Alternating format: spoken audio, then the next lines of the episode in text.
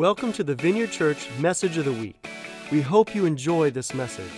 For more information on this podcast or other resources, go to vineyardlive.us. To learn more about us, go to thevineyardchurch.us.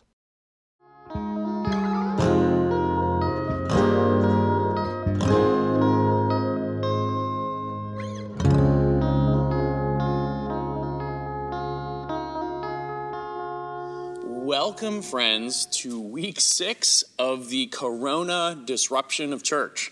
What a strange six weeks it's been. What an uncertain future we continue to face, don't we?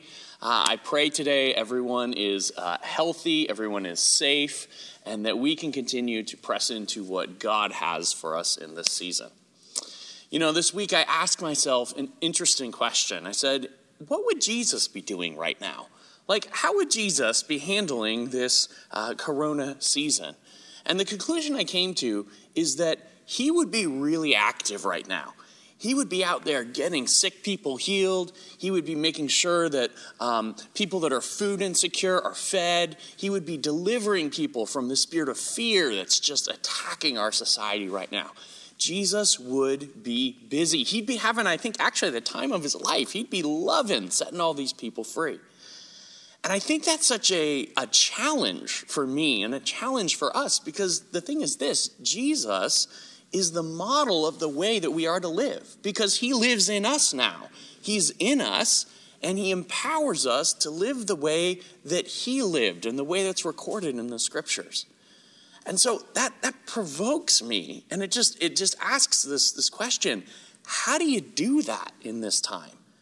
I mean, in a time where there's just the onslaught of news feels so fearful and the situation is so uncertain, we're, we're facing challenges maybe in our personal health or our finances, and certainly just the challenge of uncertainty ahead.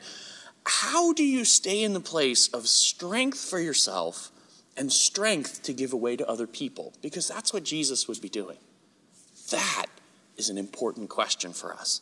And it's such an important question that we're going to take today and the rest of this series that we're titling Nurturing a Secret History of God to explore just that. Let's pray. Jesus, I thank you that you um, would not be uh, defeated by this season, but that you would be undoing the works of the enemy. And because we know that's what you would be doing, we know that's what you are doing, God. That's what you want to be doing through us. And Lord, we want to join you in that work. And so, Jesus, we ask today, would you meet us? Would you strengthen us? Would you teach us, God, how to nurture a secret history with God? That we might have the strength, God, to have what we need for ourselves in this time and what we need to give away to others in this time. It's in your name we pray. Amen. Amen. Well, we've been talking for the last number of weeks about how we believe this is a Matthew 6 moment for our church a time to give, a time to fast, a time to pray. And I want to take a look at those Matthew 6 passages in just a bit more detail. Specifically, when Jesus talks about giving, fasting, and praying, he adds an important detail. These are the three passages. So, it, first we have Matthew 6, 3 through 4, where Jesus says this When you give to the needy, do not let your left hand know what your right hand is doing, so that your giving may be in secret. And your Father who sees in secret will reward you. Matthew 6, 6 says, When you pray, go to your room and shut the door and pray to your Father who is in secret. And your Father who sees in secret will reward you. Matthew 6, uh, 17 through 18. When you fast, anoint your head and wash your face, that your fasting may not be seen by others, but by your Father who is in secret. He keeps coming back to this. And your Father who sees in secret will reward you. When Jesus talks about giving, fasting, and praying, he doesn't just say give, fast, and pray. He says give, fast, and pray in secret. He, he returns to this secret idea and says this matters. It's important you do it this way. Now, what, what does that mean to give, fast, and pray in secret? Well, it doesn't mean in the sense of keeping secrets from one another. It doesn't mean in the sense of, you know, like hide your prayers and, and, and whatever. It's, it's not talking about um, the, the, the, secretive uh, stay away from my life thing. It, it, Jesus is saying, do it in private. Do it just with you. Do it just with God. Because when you connect with God in, the, in what we might call the secret place, when you build a secret history with God, when you do it together in private, that is your source of dearest connection with God. The Father who sees what's done in secret, when it's only you and only Him, that's when it's the most intimate connection with God. And Christians over history have long taught that a secret history with God, a secret life with God, is a critical source of strength uh, throughout the Christian life. And of course, this tradition finds its root in Jesus Christ himself, who we see over and over again balancing um, the output of his ministry activities with the input of a cultivated secret history with God. In, in Luke 5, it, it says it this way. Now, even more, the report about him, Jesus, went abroad, and great crowds gathered to hear him and to be healed of their infirmities. Jesus is famous. He's like a rock star. People are coming from everywhere to get his ministry. It says, But he would withdraw to desolate places and pray. Jesus had this rhythm of engage, retreat, engage, retreat. He would do the ministry, absolutely, like he was here to do that, but he would also withdraw and nurture that secret history with God. And we see him doing this not just at this time, but a number of key times in his ministry. Right, right when he's about to start his public ministry, he spends 40 days in the wilderness, fasting and being tempted by the devil, yes, but also connecting with the presence of God. Right before he chooses the 12 disciples, he spends all night up in prayer, prays throughout the whole night before he chooses them. Um, when his disciples had just been sent out and they returned and they said, Jesus, this is amazing. The sick were healed, the demons were driven out. Um, this was unbelievable.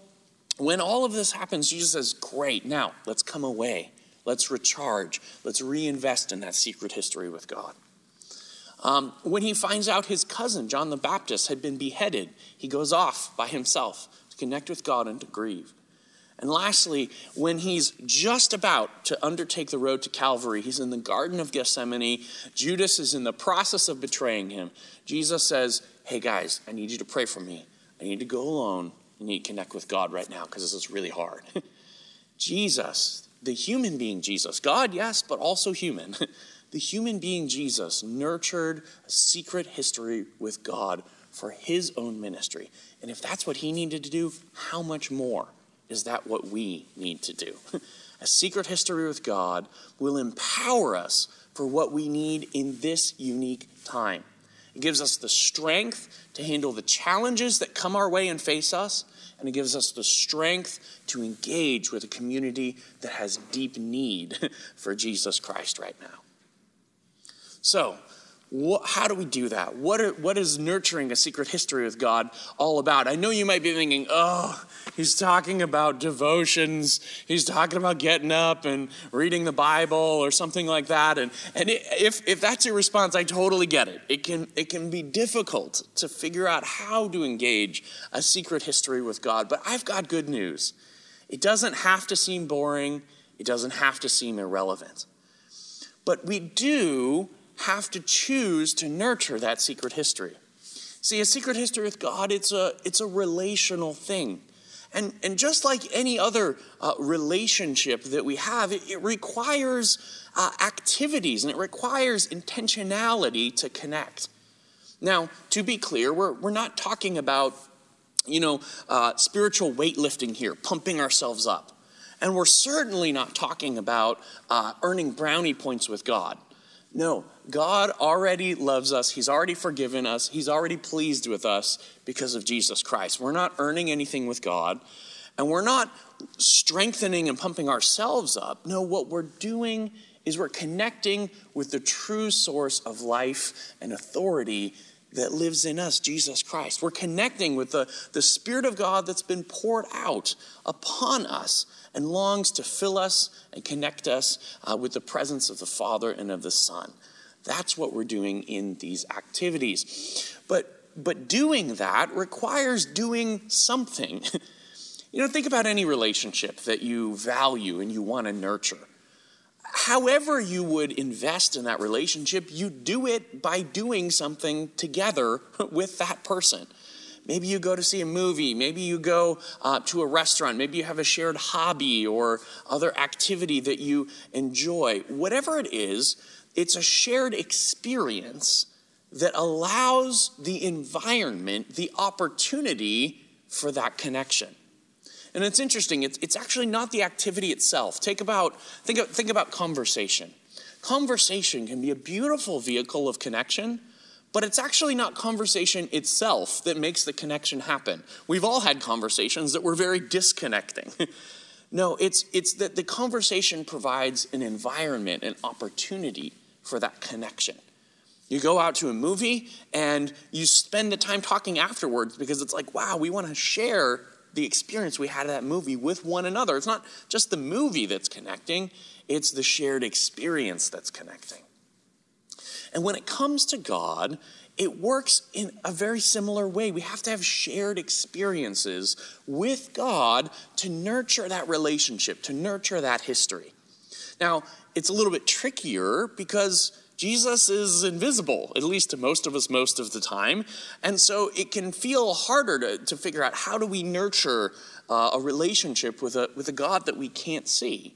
And that is indeed a, a source of uh, frustration for many, but it is something that we can learn to do. And often what it involves is it just involves kind of playing around and trying it out until we find what clicks for us. Just like every relationship that you have with another person is kind of unique. I have friends that I'm like, oh, when I get together with them, I want to watch a movie. When I get together with them, I want to do something different. I want to talk. When I get together with them, I want to um, I want to play board games. You know, I have different activities that I enjoy with different friendships.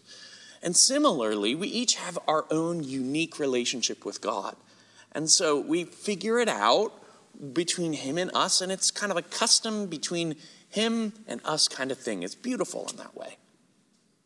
But what Christians over the years, over the centuries, have discovered is that there are a, set of activities that most people find some really fruitful things within this set of activities. And those things are often referred to as spiritual disciplines or sometimes spiritual rhythms. Um, and, and these, these, like going to a movie or conversation, they, they form the environment for that connection with God to be able to happen. Now, there's a number of different uh, lists of these disciplines, and there's no like official list. Um, but uh, there's a number of authors that have really explored and, and, and, dived into this subject. And one of the ways that I find helpful to, to engage with this comes from uh, Dallas Willard. Now, Dallas Willard is kind of a legend. He, um, he's a best selling author for a number of books, including this one, The Spirit of the Disciplines, which we're about to, to just look at some lists he's got in here. Um, but he was actually a, a, philosophy professor at University of Southern California, and so well-respected academic and a well-respected um, uh, leader in, in the faith. And he breaks the spiritual disciplines down into two categories. He talks about what are called disciplines of abstinence. And disciplines of abstinence are a kind of soul cleanse you might think about. Like, like when we go on a, a dietary cleanse and we, we uh, abstain from eating certain foods so our body can kind of purge things out that don't need to be in there, toxins and, and whatnot. These disciplines of abstinence are kind of like that. We go without something in our life and we invite God to, to fill the space that, that that thing would normally fill for us. And what often happens is in that, God fills the space and, and He just clears us out of some things that, that we don't necessarily need.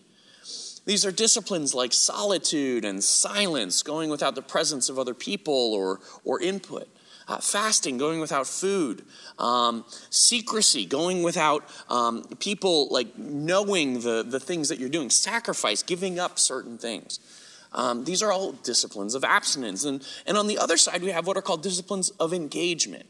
And in disciplines of engagement, rather than uh, letting go of something and asking God to sort of fill the space, we engage with something and we find God in the mix. And so, while one is kind of a soul cleanse, the other is sort of soul food. Uh, it's, it's, it's taking in nutrients uh, for our soul by doing activities that we find God in the midst of. Now, I know what you're thinking. Hashtag quarantine 15. We all have are participating maybe with a lot of food that we could use a little cleansing from. Um, but I think it's important for each of us uh, to be operating and to be uh, using both disciplines of abstinence and engagement. And so, in disciplines of engagement, you have things like this you have study and really engaging and digging through the word in that way, you have worship, um, celebration, serving one another, prayer. Um, both sides of these are really important, and it's kind of the, the well balanced diet of them both that allows us uh, to really connect with God in meaningful and in powerful ways. Now, I want to take a little bit of our time here today and I want to introduce two of these disciplines, specifically two of the disciplines of, um, of abstinence, and, and that is solitude and silence. Now, uh, I, I, personally actually love these disciplines, and some of that is my personality. I'm wired to really connect with God through these uh, two disciplines. And so you might find them amazing and incredible, and you might find them like, oh, that doesn't really do a lot for me. Um, but my suggestion for you would be this even if you think, oh, I don't think I could find God in it, don't write it off too quickly. Many of these things we might think, oh, yeah, I can connect with God there. And we find it's maybe not as fruitful as we thought. And this other thing that we go, oh, I couldn't find God in that at all. It's like, wow, God really used that. That was powerful. Um, and so, silence and solitude are uh, one of these disciplines, one of these rhythms that allow us to nurture that secret history with God. Now, these disciplines are not terribly complicated. Essentially, they're, they're caught up in the names, and, and they often partner together, which is why we're talking about the two of them together. Uh, solitude is abstinence from the presence of other people, and so it's time that you spend uh, by yourself, only in the presence of God. Silence is not just silence from speaking, but it's, it's uh, participating in silence from input into your system. And so this is uh, kind of a, a fast of not just speaking, but a fast of maybe listening to music, listening to a podcast, or uh, or or watching videos or the news or anything like that. It's a it's a uh, sort of a separation from input into our system. And and what we find is that in silence and in solitude, by sort of closing ourselves off to the inputs that come in there, we can attune ourselves better to the inputs that come from God. In Habakkuk 2:20, uh, the Bible says this. It says, "The Lord is in his holy temple. Let all the earth keep silence before him." There's a way that we can experience the presence of God in silence that's kind of unique and different to the other ways that we can experience the presence of God. Now, what we're trying to do in this series is not just talk about the disciplines, but to give kind of an inside scoop on these disciplines. And so I took some time this week and I set it aside for some, some solitude and silence. And, and I kind of checked in as I went and shared this is what it's like to experience this discipline from the inside. Let's watch. Hey, friends, I'm going to take some time here and put these disciplines into practice solitude and silence. And along the way, it's my goal to kind of check in and just share what some of the experience is. What are these disciplines like, kind of behind the curtain? I found myself like I, I kept wanting to reach for my phone to look at the timer that I set because I knew I had to like come back. And I was like, why do I, I don't need to do that? I don't need to look at the phone. Like the timer will go off, I'll be okay. And what was interesting is on the way back, I could already tell by the way I was walking that my mind was starting to slow down. I wasn't walking with like urgency. Um, I was walking with uh, intention. It wasn't like, you know, just kind of wandering, but it wasn't uh, hurried, if that makes sense. I noticed my preoccupation with my phone and what do I do next has like kind of kind of drifted away. Um, but I noticed that what was happening this time was I felt like there was all of this stuff that I'm like processing that started coming up. Um, so we had like this really bizarre situation with work um, that, that came up, and I'm like thinking about that, or I'm thinking about this relationship, or um, whatever. And so all of that is coming up, and each time I'm just trying to sort of put it in God's hands and God, I trust you with this. So I think I'm I'm starting to really feel like sort of centered in myself a little more, less all the urgent activity and like more like just being. It's Interestingly, that when I was coming back, I was not really looking forward to coming back to talk. I was like, I actually don't want to talk. I want to stay in this place because I think I'm beginning to really feel a kind of like rejuvenation uh, from it at this point. Just again, yeah, that last hour, sorry, the last half hour chunk was uh, very fast. Um, I felt like I was able to really engage with Jesus a little bit more, which was cool. Um, just had this sense like I'm kind of sitting in this area and had the sense of him sitting right next to me as we were talking, and uh, that was very cool. Um, but interestingly, I also felt more of the sort of like uh, emotion distraction stuff kind of pop up at the same time as well. This last hour was really interesting. Uh, I really started off like feeling very engaged with the presence of God, and um, then eventually this, um, uh, like one of the one of the things that I had been I've been sort of processing through, sort of kept coming back, and I was trying to sort of shove it aside, and then. Jesus was like, Well, I want to talk to you about this. and so we had a great conversation about it, and then that was really good. And being done now, I feel full uh, like spiritually and emotionally. Um, it was not a depleting experience at all. It was a very rejuvenating experience.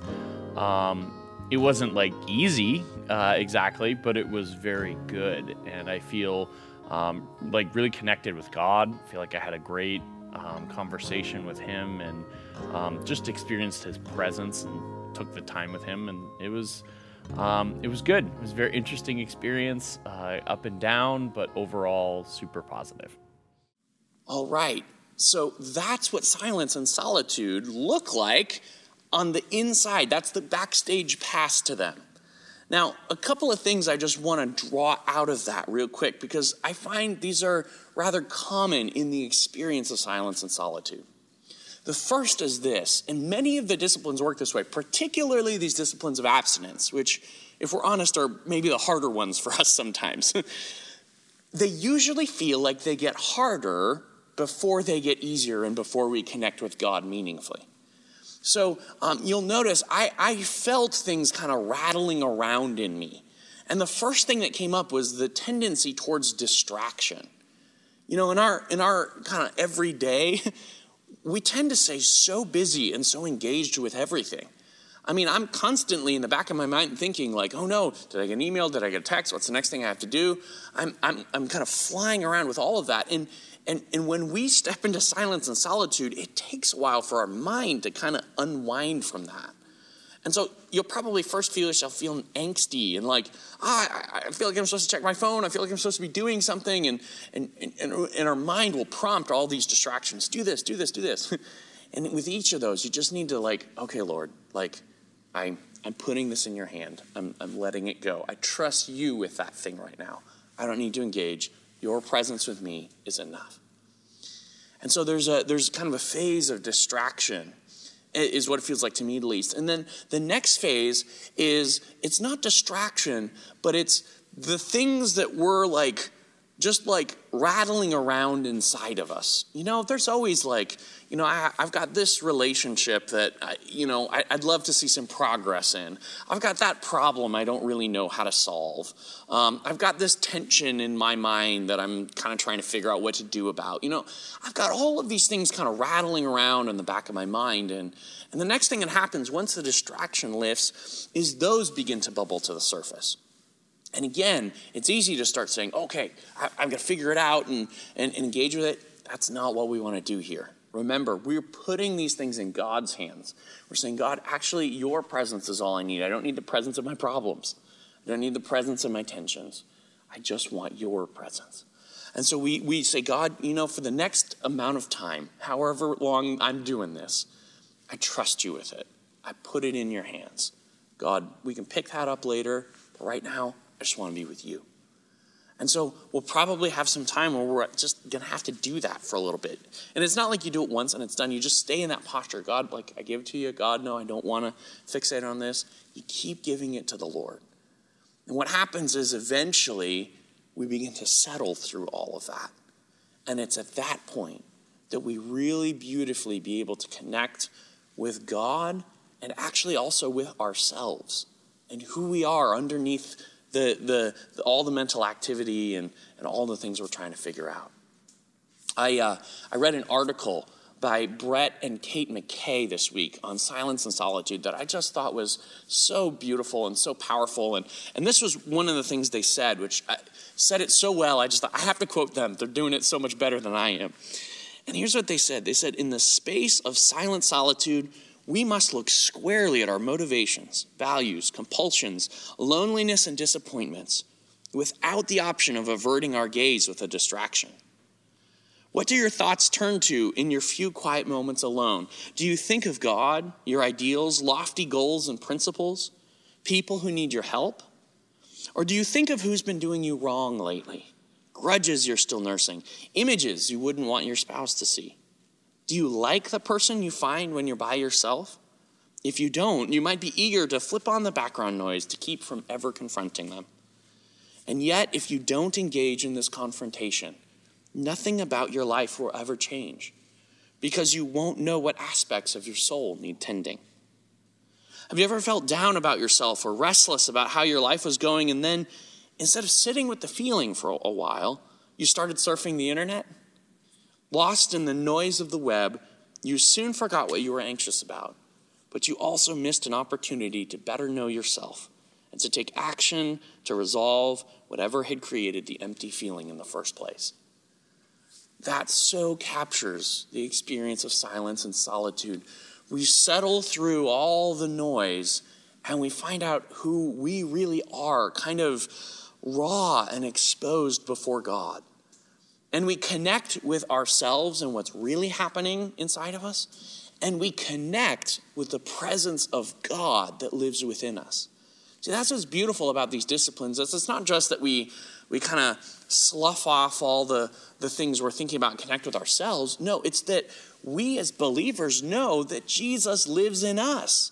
And so when we get to the bottom of all the stuff, we find Him there as well. And what I find is, I, I have just such profound times of connection with Him.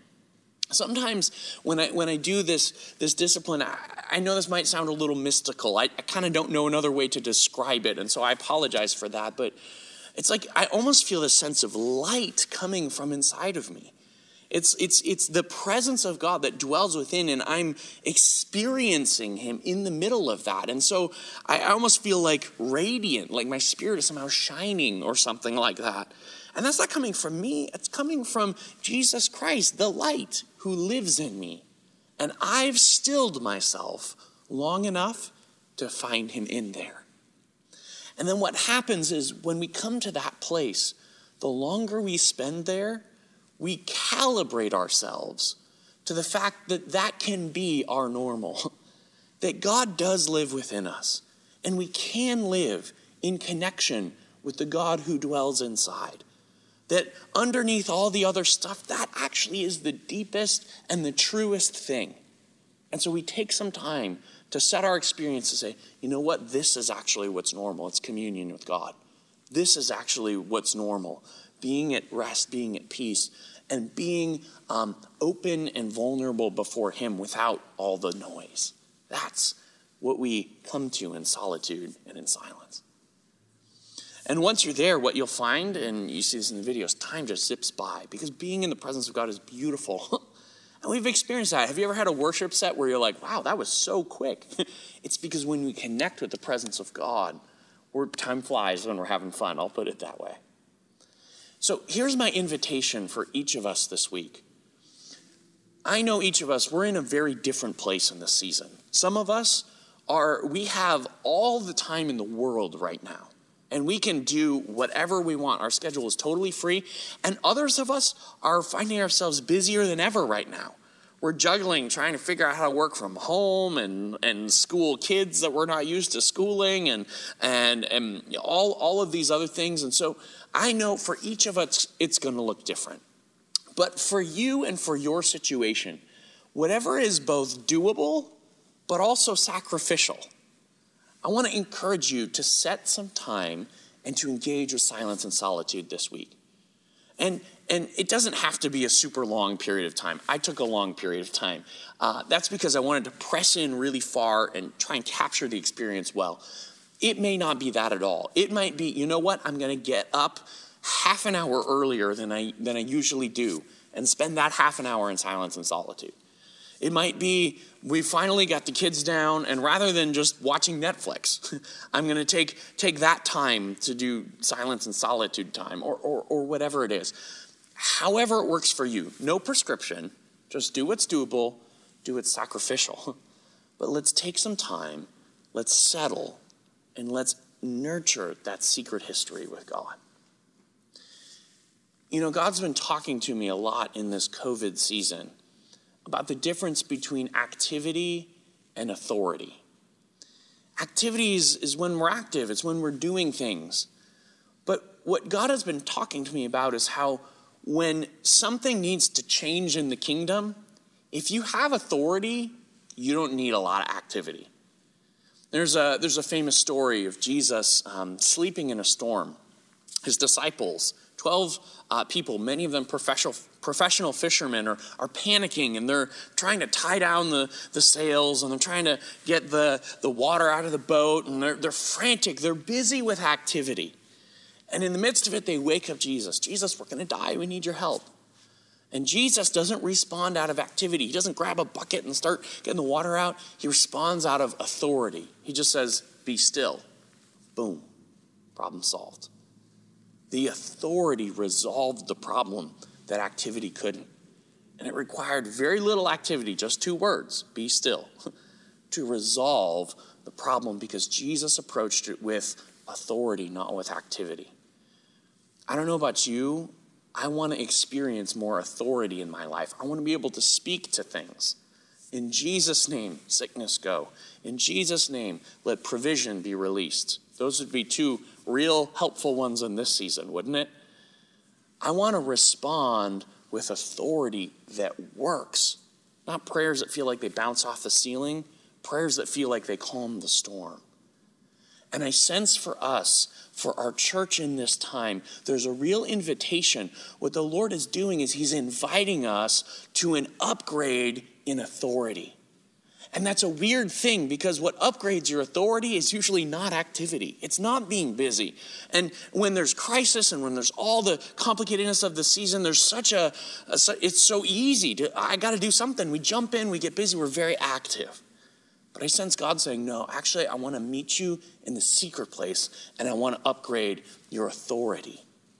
We see over and over again in the scriptures, it's, it's these disciplines. It's Jesus going out for 40 days in the wilderness and he comes back in the power of the Spirit. It's Jesus telling the disciples this kind of spirit only comes out with prayer and fasting. Let's upgrade authority. None of us knows what our very uncertain future looks like. But one thing I do know is this it's, gonna, it's more complicated. There's more things to figure out, it's more uncertain, and we need spiritual authority more than ever we are in a unique season. The government has actually mandated a period of time that allow us to engage in these disciplines of abstinence so powerfully. What it's it's cut off most of the presence of other people. Solitude. It's cut off um, most of the ability for other people to see what we're doing. Secrecy. It's cut off a lot of the restaurants food, fasting. It's cut off a lot of um, a lot of our ability to get things. You know, frugality. Uh, these disciplines of abstinence are natural and they're sitting right in front of us. And so, what I want to say is this: What if we looked at the season not as, oh no, uh, we're cut off and we're we're what's going to happen? We looked at it and we said, oh my goodness, God has actually worked through our government to mandate a period of time that's perfectly fit for an upgrade in authority. Let's nurture our secret history with God for ourselves, but even more importantly, that we may have the strength to give away to minister to others like Jesus is doing in this time. Thanks for listening to the message today. To experience more powerful messages, Go to vineyardlive.us or join our Vineyard Live Plus community to view conferences, trainings, and special teachings.